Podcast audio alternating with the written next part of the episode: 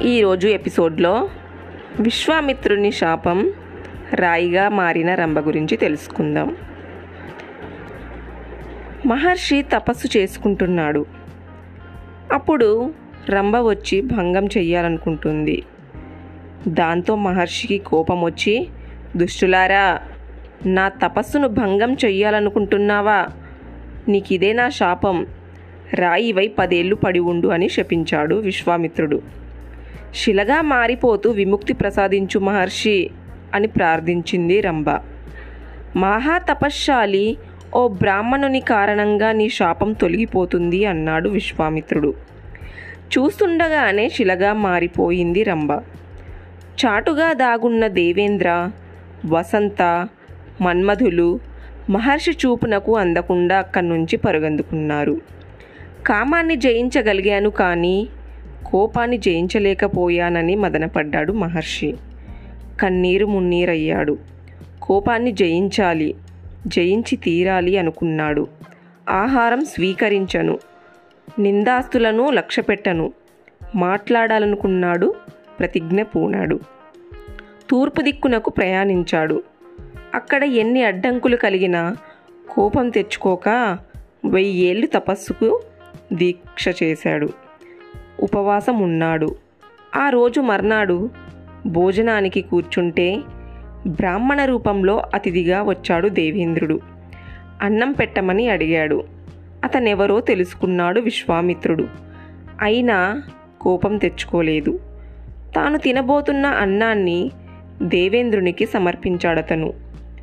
తరువాత మళ్ళీ అన్నం ముట్టలేదు.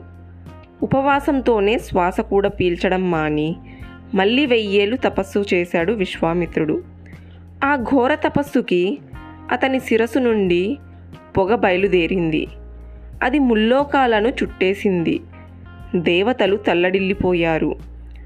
బ్రహ్మను ఆశ్రయించారు. మహానుభావ విశ్వామిత్రుని కోరిక నెరవేర్చు. మమ్మల్ని కాపాడు అని మొరపెట్టుకున్నారు. బ్రహ్మ సరే అన్నాడు. దేవతాగణాలతో ఆయన విశ్వామిత్రునికి ప్రత్యక్షమయ్యాడు. మహర్షి నువ్వు బ్రహ్మర్షివయ్యావు. నీకు దీర్ఘాయువును ప్రసాదించాను. తపస్సు చాలించు అన్నాడు బ్రహ్మ. ఆనందించాడు బ్రహ్మర్షి. తపస్సు చాలించాడు. చేతులు జోడించి బ్రహ్మకు నమస్కరించాడు. అడిగాడిలా దేవాది దేవా నాదో చిన్న కోరిక అన్నాడు విశ్వామిత్రుడు. చెప్పు అడిగాడు బ్రహ్మ. నువ్వు అనుగ్రహించిన వరాలతో పాటు నన్ను ఓంకారం వేదాలు యజానాధికారం కూడా వరించేటట్టు అనుగ్రహించు. అనుగ్రహించాను. అంతేకాదు దేవా నేను ఇంత వాడయ్యేందుకు పరోక్షకంగా సహకరించిన బ బ్రహ్మర్షులలో ప్రథముడైన వశిష్ఠుడు నన్ను బ్రహ్మవేత్తగా గుర్తించేటట్టు చెయ్యి. అతను నాతో స్నేహం చేసేట్టుగా చెయ్యి. అడిగాడు విశ్వామిత్రుడు. తప్పకుండా అన్నాడు బ్రహ్మ. ఆయన మాట ఇంకా నోటి నుంచి వెలువడనే లేదు. బ్రహ్మ ఆదేశం అందినట్టు వశిష్ఠుడు అక్కడికి చేరుకున్నాడు. విశ్వామిత్రుణ్ణి గట్టిగా కౌగిలించుకున్నాడు. ఈ క్షణం నుంచి మనం ఇద్దరం స్నేహితులం అన్నాడు వశిష్ఠుడు. అని ముగించాడు శతానందుడు. వినదగ్గ కథ విను విందైన కథ విశ్వామిత్రుని కథ తెలుసుకొని ఆ పవిత్రమూర్తి గొప్పతనానికి చేతులు జోడించి నమస్కరించాడు రామలక్ష్మణులు. ఆ తపోమూర్తి వారిని ఆశీర్వదించాడు. సంధ్యాకాలం అయ్యింది. బ్రహ్మర్షి అనుమతి తీసుకొని జనకుడి యజ్ఞశాలకు వెళ్ళిపోయాడు.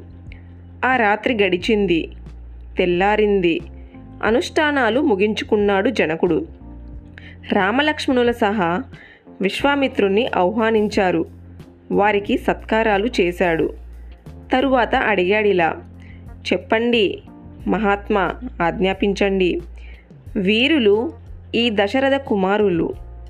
నీ దగ్గరున్న శివధనుస్సుని చూడాలనుకుంటున్నారు. దయచేసి దానిని ఇక్కడకు రప్పించు అని చెప్పాడు. తప్పకుండా అన్నాడు జనకుడు. పక్కన ఉన్న పరివారం కేసి చూశాడు. శివధనుస్సును తీసుకురండి. అని వారికి ఆజ్ఞాపించాడు. అంతలో కల్పించుకొని మహర్షి మళ్ళీ అన్నాడిలా ఆ ధనస్సు నీ దగ్గరే ఎందుకున్నది? ఆ కారణాన్ని వివరిస్తే మా రామలక్ష్మణులు వింటారు. సంతోషంగా చెబుతాను అన్నాడు జనకుడు. చెప్పసాగాడిలా పూర్వం దక్ష ప్రజాపతి ఓ యజ్ఞాన్ని తలపెట్టాడు. దానిని ఆయన కుమార్తె సతీదేవి చూసేందుకు వచ్చింది. ఆమె శివుని ఇల్లాలు కావడంతోనూ అల్లుడు శివుడు తనని ద్వేషిస్తున్నాడన్న కోపంతోనూ కన్న కూతురినైనా సరే సతీదేవిని తీవ్రంగా అవమానించాడు దక్ష ప్రజాపతి. ఆ అవమానాన్ని ఆమె భరించలేకపోయింది. ఆత్మాహుతి చేసుకుంది. అది తెలుసుకున్న శివుడు వచ్చాడక్కడికి.